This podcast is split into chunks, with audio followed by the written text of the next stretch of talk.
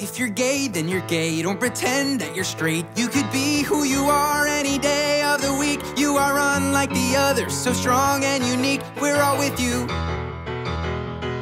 If you're straight, well, that's great. You can help procreate and make gay little babies for the whole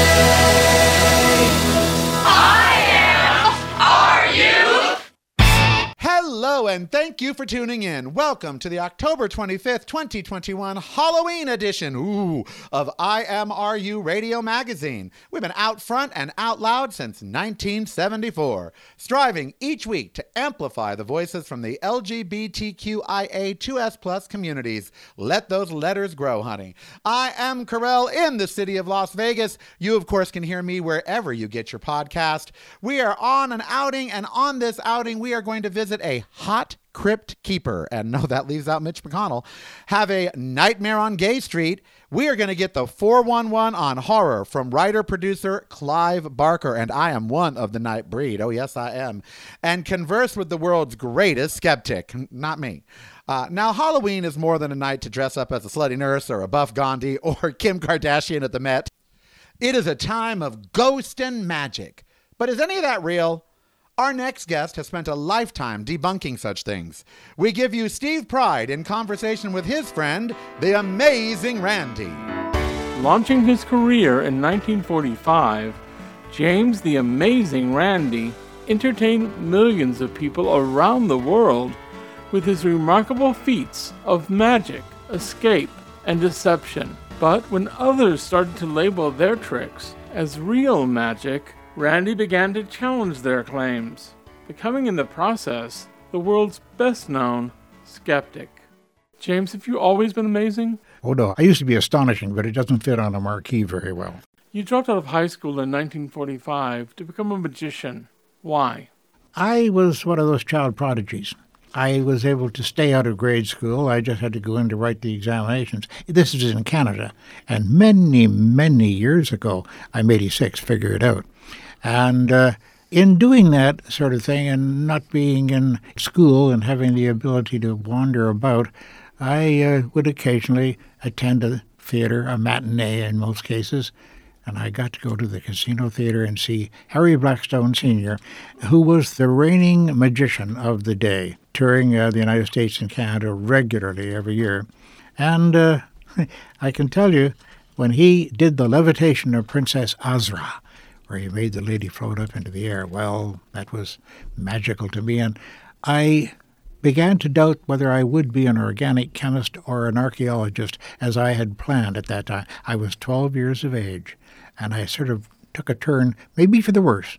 I guess archaeology and chemistry lost me, but uh, show business sure got me.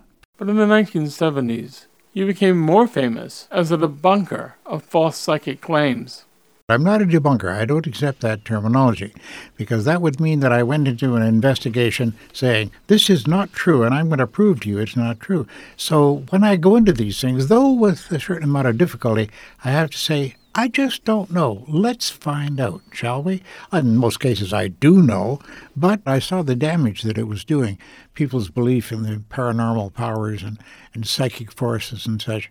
And I conferred with a great number of them who would even come to me voluntarily and ask me about something I did in the program. And they'd say, Well, I enjoyed what you did, so and so and such and such. But when you told the lady your telephone number, that was real ESP, right? And I'd always say, No, no, no, there's a way of doing that.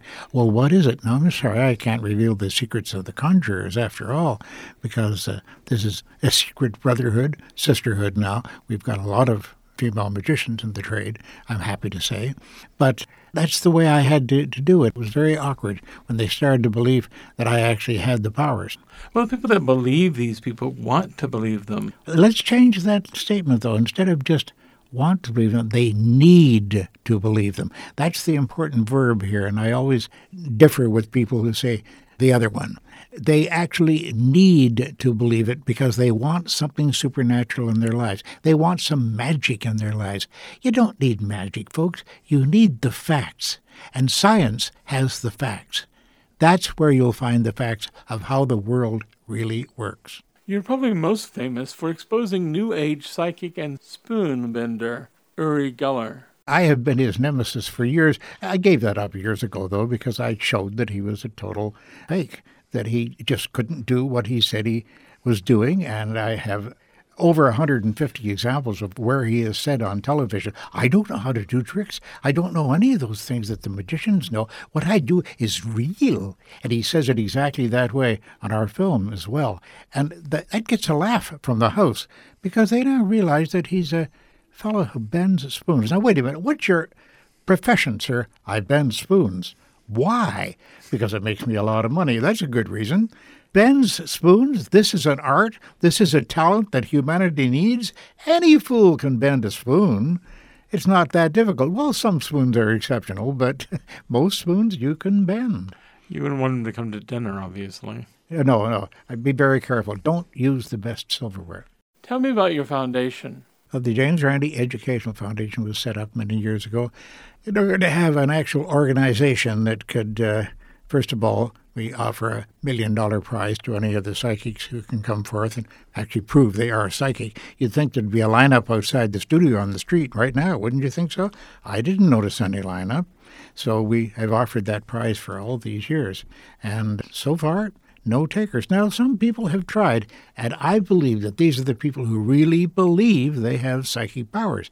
But when we put them through the test, they fail miserably. And then they're always surprised. That is, the real truth sayers who really believe they have the powers. The others don't come anywhere near us, of course. Someone I haven't talked to yet is Amazing Randi's amazing partner of nearly 30 years, Deyvi Pena, aka the artist Jose Alvarez. How did you two meet? We met at the Fort Lauderdale Public Library. I was uh, painting ceramics at that point that had space imagery, and Randi came over and he started asking me if I was interested in space imagery. And I said yes, and we ended up spending the whole afternoon together. And I had a telescope at home, a Questar telescope, and I invited him over to the house to actually see the planet Saturn. And Deyvi, you've stuck around for nearly 30 years. Well, Amaze is the most incredible human being I ever known and we have a lot of things in common. And I have found through him a, an incredible sense of compassion. I have met incredible, interesting people, and he's a, a really interesting person. So um, through the years, the love has grown more and more. Randi, you came out as gay in 2010 at age 81. What prompted that? I didn't have any need to do so before that. Remember, when I was a teenager in Canada, that would never have been done it absolutely wouldn't have happened, or you'd probably be stoned by the neighbors. But the point is, I moved to the United States and found it much more uh, acceptable of that lifestyle. And uh, I eventually got around to the point where, in my 80s, I said, it's about time. And I came out with it with no problem whatsoever. However, I remember one very pivotal moment. We were watching the movie Milk with uh, Sean Penn and after the movie, Randi was very pensive. Then the following day, he handed me out a piece of paper that he had written the night before. He said he couldn't sleep. And when I read it, it was basically his coming out letter. And I got very nervous. I said, Are you sure you want to do this? And he said, Well, after seeing the movie, I just thought very hard about the importance of coming out and that I must. And I think that as a person who have based his life work about telling the truth, I think it was a necessary step at that moment for him to do, and he took it, and uh, he received a great uh, appreciation from a lot of people. Well, the response was, well, not terribly surprising to me, but the result was very gratifying. By postal mail and on the internet, letters just poured in. Supporting me, saying, It's well that you did it. And that was very brave. And no, it wasn't all that brave. It was just time to do it. What's the best thing about being an out gay man at 86 years old? The best thing? Well, you had the satisfaction of knowing that uh, you didn't hesitate to tell the world when it was perfectly safe to do so. There's not much danger in that, but it's the agreement that I got. The people who wrote me and uh, said congratulations. Now, you couldn't tell from many of them whether they themselves were gay or not. And that's not the important thing. The important thing is that uh, from the public in general, I got great approval and acceptance.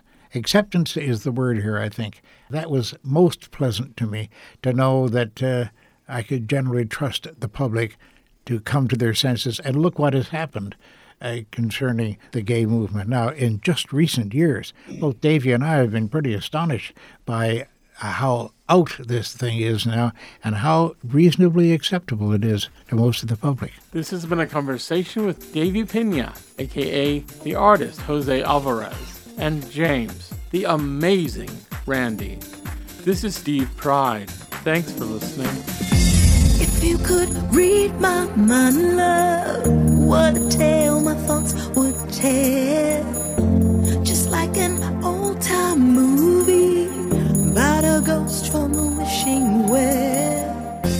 Now, James Randi died a year ago at the ripe old age of 92, a life well lived. And you know what? We haven't heard from him since, but we're still holding out hope. I do a terrible Vincent Price. That's okay. It's Halloween. I'm trying. Uh, next, Steve Pride talks with a gay man who is less skeptical because he knows where all the bodies are buried, child. Hi, my name is Tyler Cassity, and I am president of Hollywood Forever and Fernwood Cemeteries. So, are you technically a crypt keeper? You know, I started calling myself a cemeterian, but I don't think that's a real word, so undertaker's good. Cemetery owner, but then I also have a preschool just to round things out in Mill Valley. What all do you do then? At each location here and in Mill Valley, we have cemeteries, funeral homes, crematories. Although the location in Marin County, Fernwood, is actually a natural burial. It's adjacent to Golden Gate National Recreation Area, which is that gigantic reserve. And there we bury people naturally, sometimes in shrouds, no metal, no embalming, and they're buried in a natural setting. And then we use uh, restoration ecology to restore the grounds as part of the burial. How does a nice boy from the Midwest end up owning a cemetery in Hollywood? Well, we had sold all of our family funeral homes, and I had an idea because when I had gone back after college for what was supposed to be a visit, I ended up making uh, video photo montages of uh, the deceased and showing those at their funerals. That's what I could relate to in terms of a funeral home because it seemed like that was a good way to remember someone. And more than an embalming art, it was actually a form of memorial where people, I saw them have the most catharsis and the most emotion. And then when the computer age came, I designed some software in New York where cemeteries and funeral homes could use our software to have archival systems at their cemeteries to pull up biographical information and photos. And so I was actually out here to present to the two biggest cemeteries, Forest Lawn right next door and Rose Hill. And they at the time were speaking of the dilapidated, derelict, and twice padlocked Hollywood Memorial Park. And I stopped there on my way to the airport, and it was El Nino, and the place was completely dilapidated and flooded and in great disrepair, but I found it just beautiful. It was romantic. It seemed to me the oldest place in this city that to me at the time seemed just all newness and it was love at first sight. But still, back then, no one was dying to get in there. Nobody was dying to get in. In fact, you couldn't die to get in there unless you owned property before they lost their license. But talk about it today. Today, it is more than a cemetery. We are a very operational, functioning cemetery. Uh, we serve so many diverse aspects and so many diverse elements of our community, but in different ways. In a funereal and cemetery way, we serve uh, the Russian Jewish community of Hollywood. We serve a lot of our Latino population because that's our demographics in LA. We serve a lot of the Armenian population of Glendale, and those are the people that still believe in burial. We also do a lot of cremation business because that's the Anglo trend in California. And then we have, I think, an exceptional program of being uh, intrinsic part of the cultural fabric of LA, if I can say that. For instance, we just had our annual Dia de los Muertos, and I haven't gotten in the final count, but I think there were over the course of a day I'll, I'll say over 10,000 people who came yesterday, and probably much more. That started as a Mexican tradition, but now I would say it's an Angelino tradition of art and remembrance and performance. And then we also have an ongoing cultural series of plays. We have our Summer Cinespia series, which celebrates the great films, both modern and classic and black and white and even silent. We also have art exhibits. So as we experimented and opened ourselves, the city kind of saw what I saw when I first walked in. Once it was given um, fresh look and a fresh name, that it was culture, that there was something that was intrinsically cultural about this place. Who are some of the stars residing in Hollywood forever? Tell us where the bodies are buried. Well, it depends upon your generation, I guess. I mean, it begins with Rudolph Valentino, the great film star, and we still have his annual memorial, which this year, I think 300 people turned out, which is pretty incredible. Jump forward, we've got uh, Johnny Ramone, and we have such varied characters as one of the Darrens from Bewitched, as well as his boss. We have Miss Estelle Getty, Mr. Blackwell from Mr. Blackwell's List. And then we have those who are famous among their family and friends. But so much of old Hollywood is there. Marion Davies, Jayne Mansfield's cenotaph is there. Uh, the great epic filmmaker Cecil B. DeMille, both Douglas Fairbanks Jr. and Sr. are there in the great Fairbanks Memorial. And it's amazing how many people who were part of the business, either doing scores or behind the camera or doing costumes like Adrian. So many people are there, and yet some of your audience probably wouldn't know them as the generations pass. Do all these activities you do there get in the way of your main business? Death?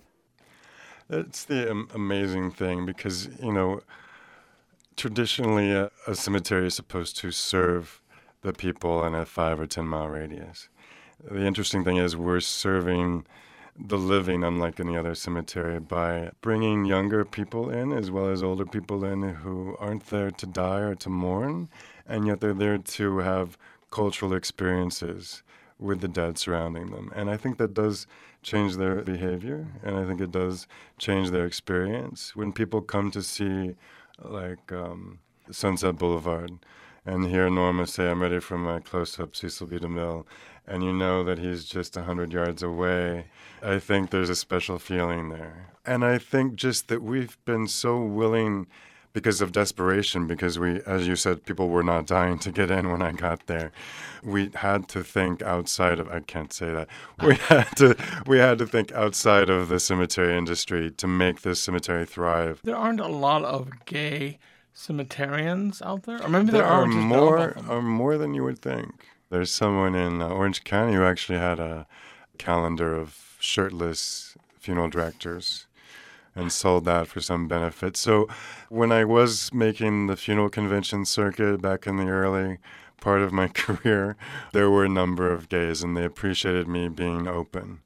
Hollywood forever. Forever seems like an awfully long time. Yes, it is. Yes. One last serious sure. question. Yep. What sort of preparations are you making for the coming zombie apocalypse? Well, a lot of meditation and yoga and that's just to keep me calm. And I felt like Day of the Dead was good. I went up in the middle and I just had to meditate for 15 minutes because there were so many people there. But uh, we have started to build vertically, and so we just built a 5,000 crypt mausoleum, and then we have plans for another 9,000 crypt mausoleum. So the zombie accomplice, it's going to be very busy. I mean, we're going to have to bring in a lot of part-time help. It'll be like wristbands. Yeah, wristbands for in and out. And we did show um, Dawn of the Dead, just kind of a, of a primer, you know, how to deal with a zombie. That's where they're all living in the mall with the zombies. So I think we're pretty ready. Yeah. Are you ever creeped out roaming around your cemetery at night?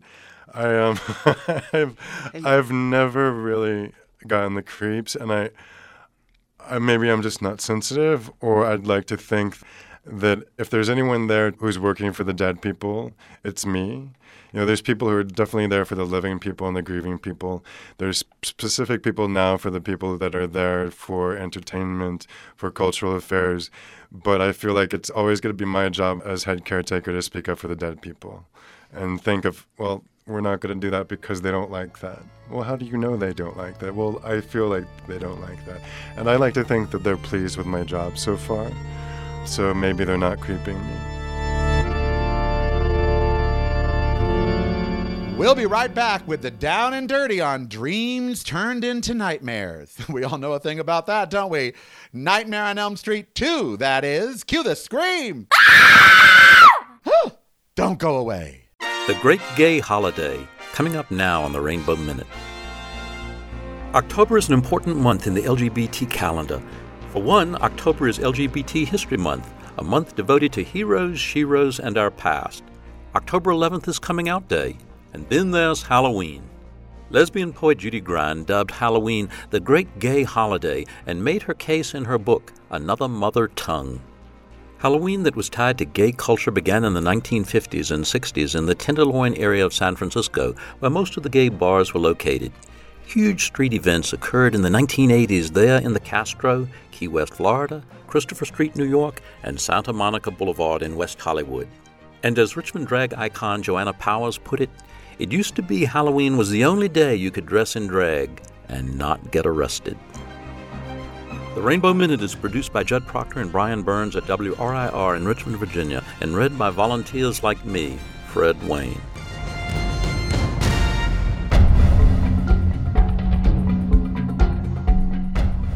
Hello, this is the actor Michael Emerson. It's not easy being one of the others. So if time travel or moving the island isn't an option and you're feeling sort of lost, try listening to IMRU.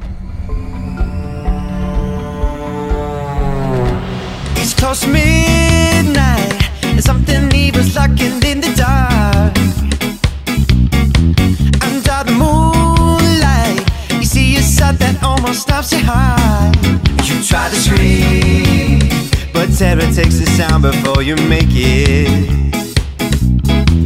You start to freeze as horror looks you right between the eyes. You're paralyzed, cause this is night. You're fighting for your life inside a killer thriller tonight.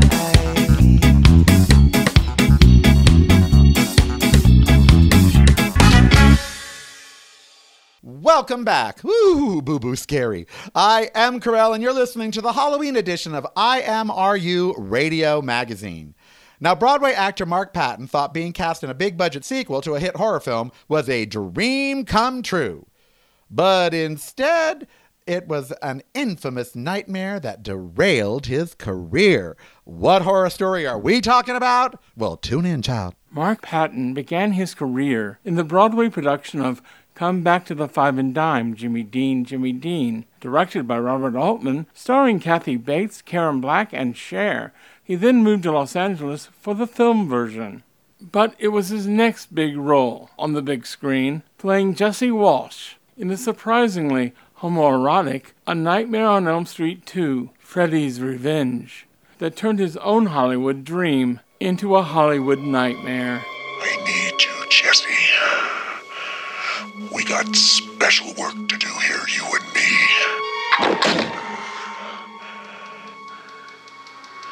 You've got the body. I've got the brain.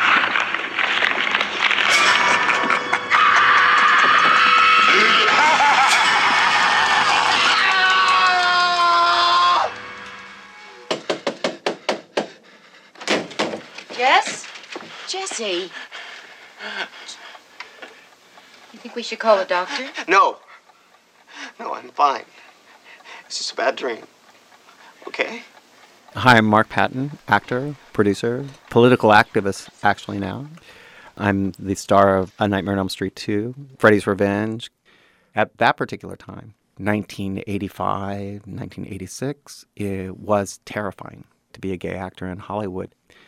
I was instructed when I first moved here that I wasn't allowed to live in West Hollywood, anywhere in the 90069 zip code, that I would not ever set foot in a bar because the agencies kept people in the bars to look for other agencies' gay clients and then sabotage them. It's very cutthroat because at the time, AIDS was everywhere. And it was something that people didn't want to talk about. But you'd see a guy, and six months later, you'd run into him on the street, and he was an old man. As an actor, it was the love that dare not speak its name. It was a completely different world. And in this closeted town, you were cast in Nightmare on Elm Street 2, which is notorious for its gay subtext. I'm scared, Grady. Something is trying to get inside my body. Yeah, and she's female and she's waiting for you in the cabana. And you want to sleep with me. Look, I don't care if you believe me or not. Hey, I believe you. You've had some scary dreams, okay? David Chaskin wrote it as gay, but when people asked him about it, he said, Oh no, Mark was just so gay that he gayed up the whole thing and he destroyed this movie. And he did that for 30 years until I busted him in a uh, documentary called Never Sleep Again. And now I'm doing a documentary which is about why boys like me disappeared in Hollywood. Somebody would get famous and you'd say like, "Oh my god, he's so good." Like Mitchell Anderson. He's so good. And then all of a sudden he's gone. We hid. We had to because it wasn't safe. And it was like nobody wanted you. When you start getting fag bashed on a national or an international level, I was a boy who ran from Kansas City to New York to be safe. I didn't come to have people throw rocks at me on television and say, oh, you know, he's such a fag, or oh, you know, like he screams like a girl, or he ruined this movie.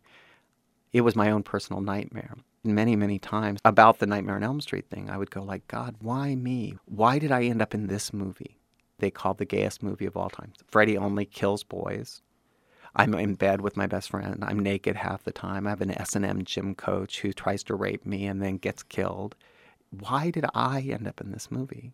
When you cast the male lead in the victim role and then have him scream for 90 minutes, you're going to have some people going, well, that's not the manliest performance I've ever seen. It just boggles my mind, and it's straight guys. And I say, is that what you really think of women? That the worst thing that you could call me is a woman and you're attracted to women? I screamed in Nightmare on Elm Street exactly the way a person who was going to be murdered would scream. I didn't scream like a boy, I screamed like a person who was about to be murdered. Because I was playing what was traditionally a woman's part, it terrified straight guys and they couldn't deal with it. They couldn't deal with there was a woman hero, that a woman was going to save a boy because Kim, my screen partner, she never abandoned me. She was the hero. And what they really couldn't get their minds wrapped around, and I got this from a Yale dissertation, is it's called Reconsidering Jesse, is everybody's like, oh, you know, Mark's so gay or Jesse's so gay and all this gay. And the professor at Yale who teaches this in a queer theory class said, no, the gay person in that movie is Freddy. Freddy's the one that's pursuing Jesse. Jesse's not pursuing Freddy. And if you notice in all the Nightmare on Elm Street movies, he's vicious with girls. Like his claws come up between Heather's legs in part one. He's a maniac towards women. But in Nightmare on Elm Street 2, he's seducing me. He never hurts me. He caresses my face. He almost kisses me at one point. And any boy who's interested in me, he kills him. Hindsight is amazing, but did any of these things seem suspicious at the time? I realized in the middle of filming, and I was like, I mean, literally, my hair caught on fire. I was like, oh my God, I'm in my nightmare. And this portion of my life, I always said I would entitle it Scream, comma, Queen, My Nightmare on Elm Street, because I realized right in the middle of shooting this thing that I was in my nightmare. I mean, this was bad, what was going to happen to me. And I knew when this movie came out, the people that recognized it immediately were 14 year old boys. And they walked into the theater and they went, he's a fag. And it started like a whisper, and then it became a roar. And when they realized that they had a multi million dollar franchise on their hand, they brought Wes Craven back in, and Wes Craven cut a deal with them that they would pretend that Nightmare on Elm Street 2 never happened and just jump from one till three. It just never happened. when people talk about that movie, they're talking about me. I am Jesse. I am that boy that they're talking about. And it destroyed my self confidence. And people had thrown rocks at me, had beat me. I had gotten to New York. I had dragged myself out of basic poverty in the Midwest to become a movie star. And I let some man who wrote a movie as a joke destroy me in a way that nobody else had ever been able to do. I don't even know him. I don't know why he did it. I mean, he sabotaged his own career. He never wrote a movie again. And I want to ask him why. I just want to ask him why face to face. And I don't care if he gets up and walks out of the room and won't answer the question. I don't care if I offend him. I don't care whose feelings I hurt. I don't care if I ever work in Hollywood. I don't care if I ever make a movie. I don't care if I'm ever at a convention again. I want to know why, in God's name, did this man do this to me? Because he was rewriting the movie the entire time. I have the original script and he would point out points. He'd say, like, when I'm dancing in this one scene, and it's a favorite of straight guys for some reason. I don't know why they love me in this bedroom scene. But he pointed this out in the documentary. He goes, Look, that was the actor's choice to be so gay in this. But when you look into the script, which I have, it says Jesse bumps his butt against the drawer two times, takes a pop gun out, pretends to be masturbating, and pops it as the girls walk into the room. And on the door, it says, no chicks allowed, right? And it's like, I didn't write that. I was just a good, faithful servant, and I was an actor in the way that I was trained to be, and I respected the writer, and I read what was on the page, and I played the part, even though I was so scared in the middle. I never stopped playing the part, and I want to know why he did it. This has been a conversation with Mark Patton. This is Steve Pride. Thanks for listening. Jesse, it's okay. It's all over.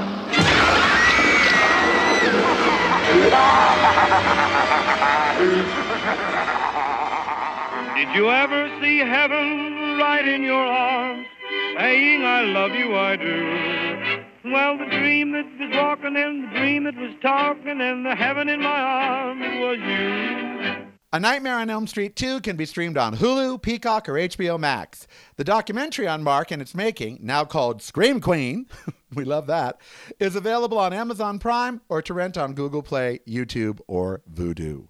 Uh, voodoo? You do? Voodoo? Hoodoo? What? No, I do. Not, not that kind of voodoo, although it is Halloween. Next, in a classic audio essay, Angela Brown worries the sin of lesbianism will summon Beelzebub himself. The devil, honey. Lesbians are summoning the devil. Well, I saw that on the CW, didn't I? I'd lie in bed, the smell of snowball blossoms drifting into the room, the sheets dampened with sweat from my nine year old body waiting for him to come, to fly through the window as I had imagined him for the past seven weeks. Not a man, not a human, the devil himself. Icicle, icicle, where are you going? Where are you going?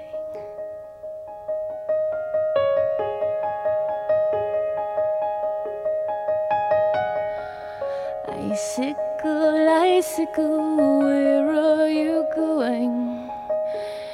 I have a place when spring marches and will you keep watch for me? I hear them calling.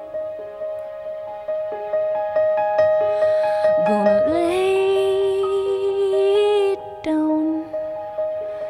Gonna lay down. My love affair with the devil erupted when Julie Mitchenfelder joined my fourth grade class. She had big ears and sweet brown eyes and long blonde hair. She had Jan's book smarts and Marcia's good looks. Quiet, gentle, funny, and above all, she didn't call me fat ass.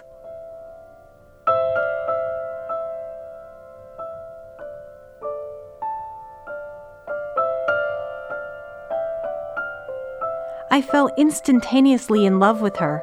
We shared a love for Andy Gibb and Three Musketeers bars. I always had a thing for the new kid, seeing them as a blank slate on which I would write the possibility of friendship. I never had a crush on a girl before, except for Goldie Hawn on Laugh-In, which was a bit more like a strange vibration right below my stomach. My attraction for Julie meant two things. One, I was going directly to hell. Two, I didn't want it to stop. I hadn't figured out why I was going to hell, and I didn't know why loving another girl was wrong. I didn't even know what the word gay meant. But my father, a Baptist minister, had drummed a bunch of Christian nonsense into me, and I knew a girl could never marry a girl, so I must be going to hell for this. I must be going to hell for this.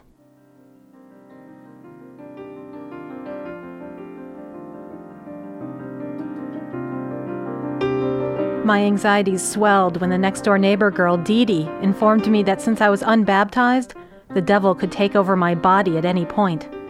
What did that mean? Take over my body? I'd lie in bed, terrified and excited about his arrival and what he had in store for me. Cherry skinned, perspiring, sexy. The devil was everything I wanted and everything I was afraid to want. He made me slip my hand down there. He made me think of Julie. He made my mother turn the vacuum cleaner on at exactly the right moment. Or maybe that was God. Getting off, getting up while they're all downstairs singing prayers, sing away. He's in my pumpkin PJs. Lay your book on my After a few weeks with no calling card from the devil, I grew agitated. He would make everything right.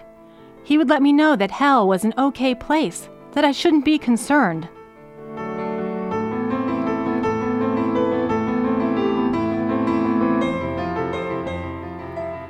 One night, my mother and I were wheeling our cart filled with Little Debbie snack cakes, Coke, and Clorox through the aisles of Kmart.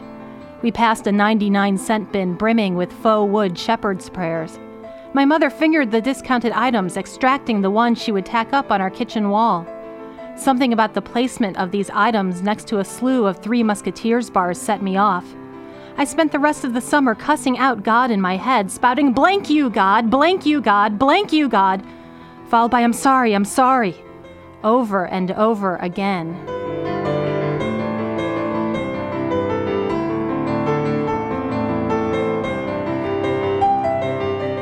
This would go on for 30 minute stretches at 8 to 10 times a day. My mental activity was similar to that of an obsessive compulsive counting the thousands of pills in the carpet, or to my mother wildly scrubbing the barbecue grill with a wire brush at 4 a.m. I had to cuss out God and I had to apologize.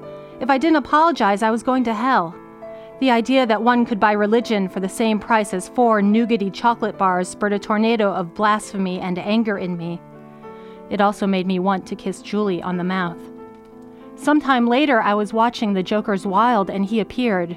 Not Jack Barry, the stern host, but the devil himself. In the final round, a contestant pulls a lever on a big slot machine. To win the grand prize, usually a Chevy Nova, three jokers must appear.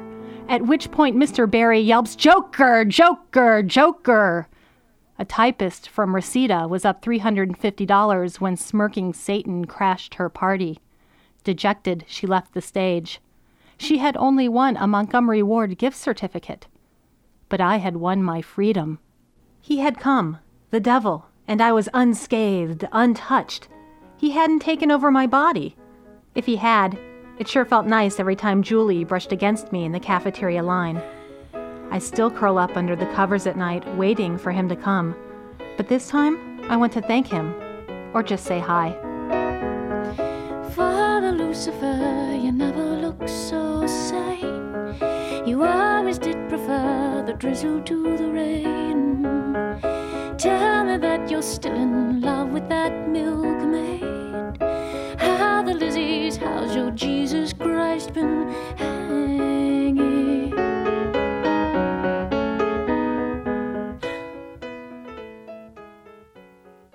These days, Angela Brown is a freelance book editor living in Los Angeles. but not for long. Do I know? Don't go away. We'll be right back with Clive Barker. Oh my God, Nightbreed changed my life. Shuna Sassi, yes. Uh, and Boone was hot as hell after this quick break. James Whale and his pictures coming up now on the Rainbow Minute. British born theatre and film director James Whale expressed an early interest in art. He learned to stage plays while a prisoner in World War I. In 1930, after having moved to the States, he met handsome assistant story editor David Lewis in Hollywood. They openly shared a home in Pacific Palisades for 20 years. Whale is known for directing horror films such as Frankenstein, Bride of Frankenstein, and The Invisible Man, which were all blockbuster hits for Universal Pictures. Whale retired in comfort and pursued his first love, painting. A stroke left him depleted, and he committed suicide in 1957. The 1998 film Gods and Monsters depicted a fictional account of Whale's final days. The role of James Whale was played by out actor Ian McKellen. The Rainbow Minute is produced by Judd Proctor and Brian Burns and recorded in the studios at WRIR in Richmond, Virginia, and read by volunteers like me, John Porter. Hi, this is Mark Patton, star of A Nightmare on Elm Street 2, Freddy's Revenge, and you're listening to IMRU Radio Magazine, out loud and out proud since 1974. I am are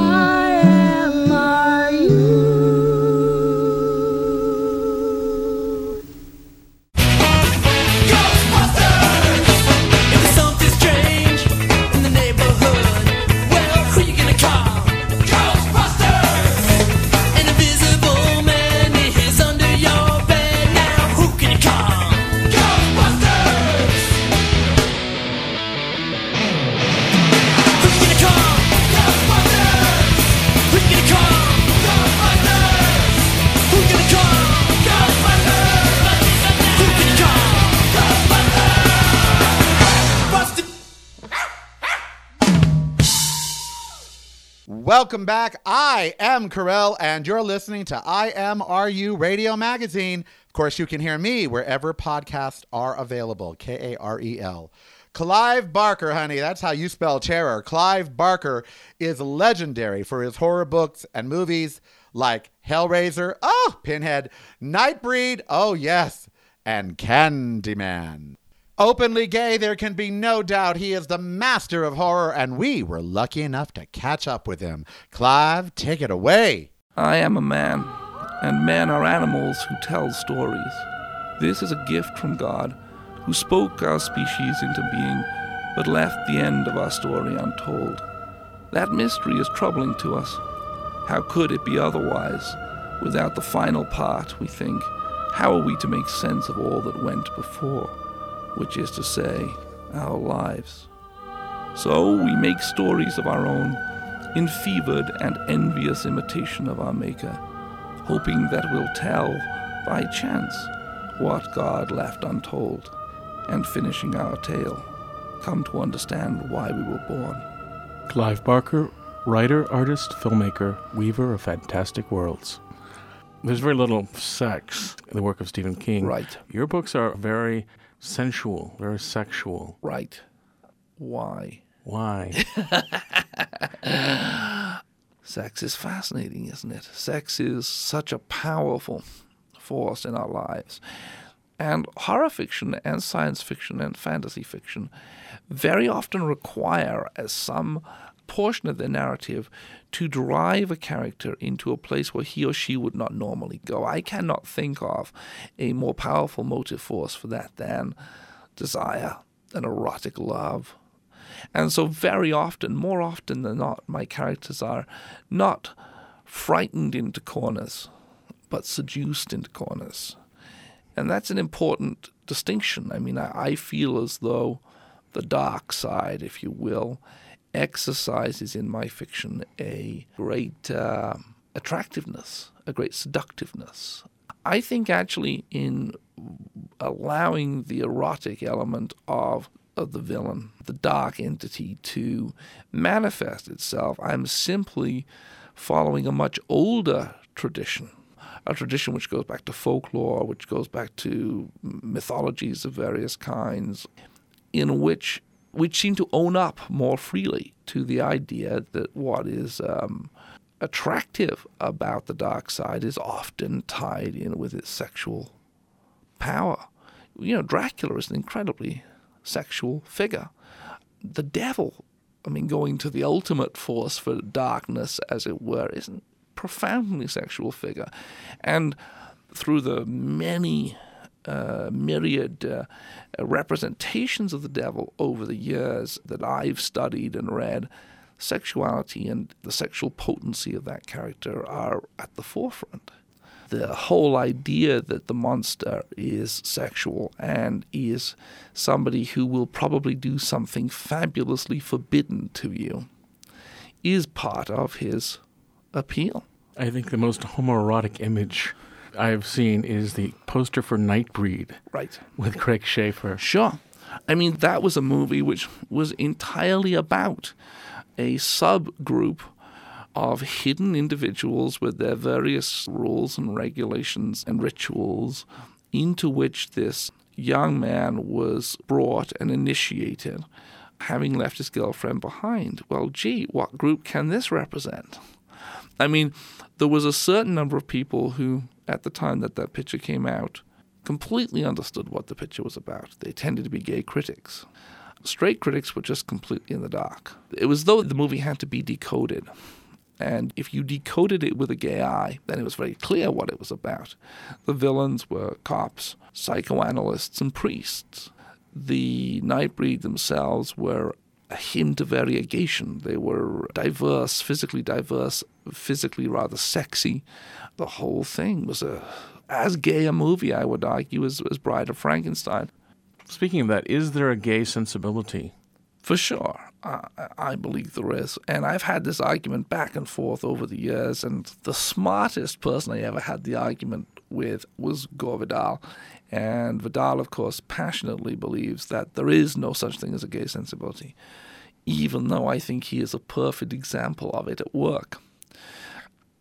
I think that if you are brought up with something so essential to you, your sexuality, forbidden you, unexpressed, undebated, uncelebrated, and you live your life having to find codes in the movies that surround you, in the general culture, in comic books or whatever, which allow you to find places of identification. Then, from a very early age, you start to shape a different sensibility to the straight person, your straight brother, let's say, who sees everywhere around him in the culture images which perfectly reflect his sensibility. I was born in 52, a long time before Stonewall, a long time before the Wolfenden Report actually made gay alliances legal in England. Um, so when I was brought up, it was a crime, and you were in jail for a long time, 20 years perhaps, for, for doing something that came naturally to you. If you define yourself, therefore, as unnatural from a very early age, even if you don't quite understand the vocabulary, if you define yourself as an outsider, because really you have no choice but to define yourself as an outsider. Everybody else has defined you that way. If you learn to be secretive, because it's easier to be secretive than to be open and honest. If you start to look around at the culture with a, a different kind of eye, a, an eye which is looking constantly for things which signal that there are people out there who are like you.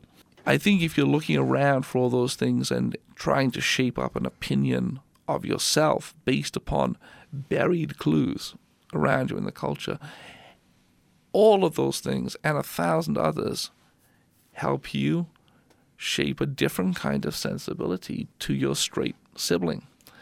If you're an artist and as an adult you start to uh, use the feelings that you developed as a child in your art, and every artist does that. Every artist churns over these early feelings. Then I think what you have is art which is shaped by gay sensibility. And if I take a long time to make the argument, it's because I'm a little tired of the weary throwaway line that there is no such thing as the gay sensibility. I think it just needs to be argued cogently once and left alone. Of course, there is such a thing as a gay sensibility. Of course, gay men and women think in some fundamental ways differently from straights. It is not just about what we do in bed, it is about the echoes in the culture of who we are or who we aren't. And it's how we deal with those things. It's, it's the stories we tell to one another, it's the stories we tell to ourselves, which make us feel whole and healed. It's all part of that sensibility. But the movement today is to assimilate, to be just as much like your next door neighbor as you can, to have the adopted Yeah. child and the picket fence and Well, my choice is to be with a person who means so much to me. And I just want to I want to wake up with him. I want to go sleep with him. I want to be able to talk with him through the day. I don't know if it, I will go quite as far as the white picket fence, but I do like to have roots. And what we're trying to do together is put down roots, emotional roots. Two trees growing so closely together their roots entwine. And my husband has a child, and I do my best to be a good stepfather. Uh, but am I ever going to be like my mom and dad? Nah. You have had a number of gay characters in your novels, but I've read you've had trouble with the inclusion of gay characters in film. Well, yeah, I've had trouble with the inclusion of gay characters in, in novels. I mean, it's happened that way too. So people are more comfortable with monsters than homosexuals. I I don't think this comes as any great surprise to either of us, but it's absolutely right. I mean, I think that there's still an awful lot of fear in this town, far more than the articles in Out about Hollywood or whatever would tend to suggest. There's the fear that somehow or other, if you are thought of as a gay creator or as a gay producer or whatever, that's all you will ever be. You will be defined by that three letter word. And my experience has been, though there is a little bit of a problem where that's related, it's not large. I mean, when I go to a signing, when I sign at a gay bookstore and the straight audience comes in, they don't care. They get their book signed, they get smiles, they get well treated.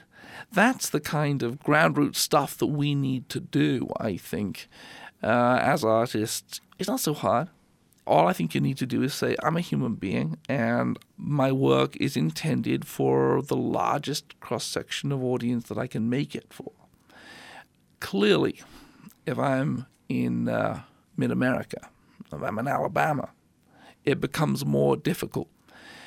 But I would say that in the last 20 years going on tour, I found it easier and easier and easier to mingle the audiences, to you know, just it's so great, you know, Steve. You go, go to a signing and you see a gay couple and a family with their kids and and older folks and you know every color, every race, just mingled in that line because they have a single passion, and the single passion is yes, me, but also the fantastic, the imagination. The imagination is a great leveler because we all dream we all have things which our imaginations throw up as means to explain ourselves to ourselves.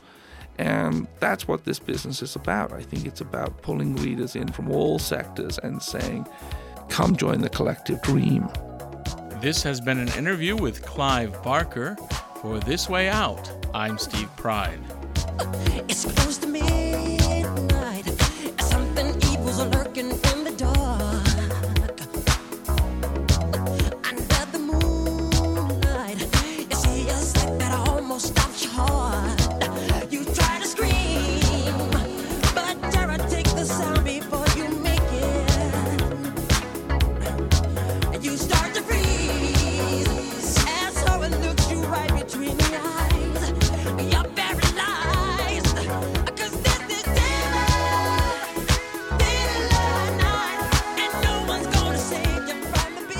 And because everything old is new again in breaking news, according to the Hollywood Reporter, transsexual gadfly Jamie Clayton is set to play Pinhead in a Hulu remake of Hellraiser, produced by Clive Barker. Who can forget Pinhead as one of our favorite Cenobites? I mean, really. Yes, I know what a Cenobite is. Okay, that is it for tonight. I am Karel here in Las Vegas. Our thanks to IMRU's executive producer Steve Pride and Rainbow Minute producers Judd Proctor and Brian Burns. Follow along on Facebook at IMRU Radio. Of course, if you're interested in volunteering with IMRU in any capacity, email public at prideonscreen.com. As a reminder, we are a global podcast. We span the globe, as well as a show broadcast by KPFK Los Angeles, and you can always hear our weekly show posted to kpfk.org. Also, catch us at iTunes, Spotify, Breaker, Anchor FM, Castbox, and Pocket Cast. I feel like I should be reading this very fast, like the guy at the end of those commercials. I'm Karel in Las Vegas. Of course, please go to my social media, Really Karel, to follow along and subscribe to me on YouTube, youtube.com forward slash Really Karel, so you can see all of this. Talk about scary. Have a happy Halloween. Uh, just watch C-SPAN. It's it's really scary. And thanks, of course, for listening. Yo, R.I.P. Let's kill it. Slice, slice, baby. Slice, slice, baby. All right, chop. Annihilate my victims. Mike is back with the same old obsession. Stalking. Grab a hold of you tightly. Glow like a lantern, scaring you nightly. Will I ever stop? No. Laurie Strode. Turn off the lights and I'll show. On Halloween, I rock a knife and go mental. Light up the shape and stab a nurse in the temple. Damn. Blood dripping from my eye wounds. I'm killing insane in my mask and a jumpsuit. Deadly. When I slay a whole family, anything less than your death is a hell to me. Trick it or treat it. So happy holiday. Shoot me six times and I'll still walk away. Laurie has a problem, she can't solve it. Check out the stain, gonna need to resolve it.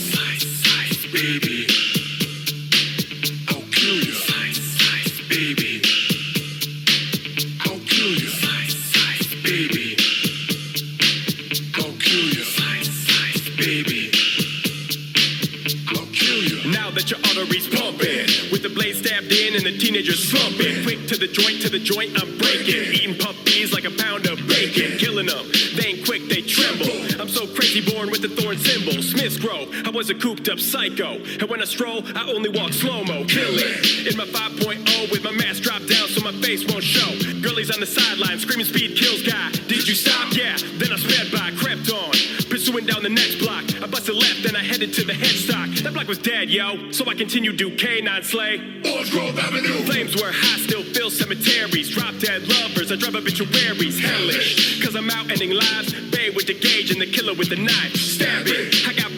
Wall. They slump when I kill cause I'm full of hate, y'all. Gunshots rang out, then I fell. I'm still alive, guess you need more shells. Falling out the window real fast, stunned in the yard. Slammed on the grass. Bodies to bodies, the funeral's packed. I'm trying to get away, but the doctor's back. Loomis on the scene, you know what I mean? I slash him up, I'm hunting all the sex fiends. Laurie has a problem, she can't solve it. Check out the stain, gonna need to resolve it. Slice, slice, baby.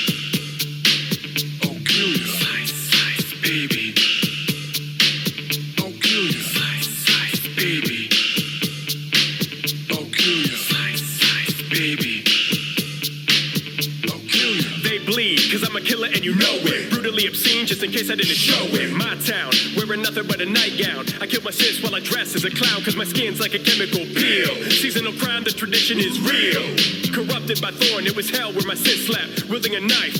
When my mom wept deadly, they run from the shape, slice like a ninja, cut with a scalpel blade so fast. All the victims say, damn, with my knife dripping blood, I'm just killing all I can. Creep in October in a one piece suit, traumatized by my knife while I stick these fools. Laurie has a problem, she can't solve it. Check out the stain, gonna need to resolve it. Slice, slice, baby. I'll kill you. Slice, slice, baby. I'll kill you. Slice, slice, baby. I'll kill you. Slice, slice, baby. I'll kill you. Yo, wait till Halloween. Word to your sister. Slice,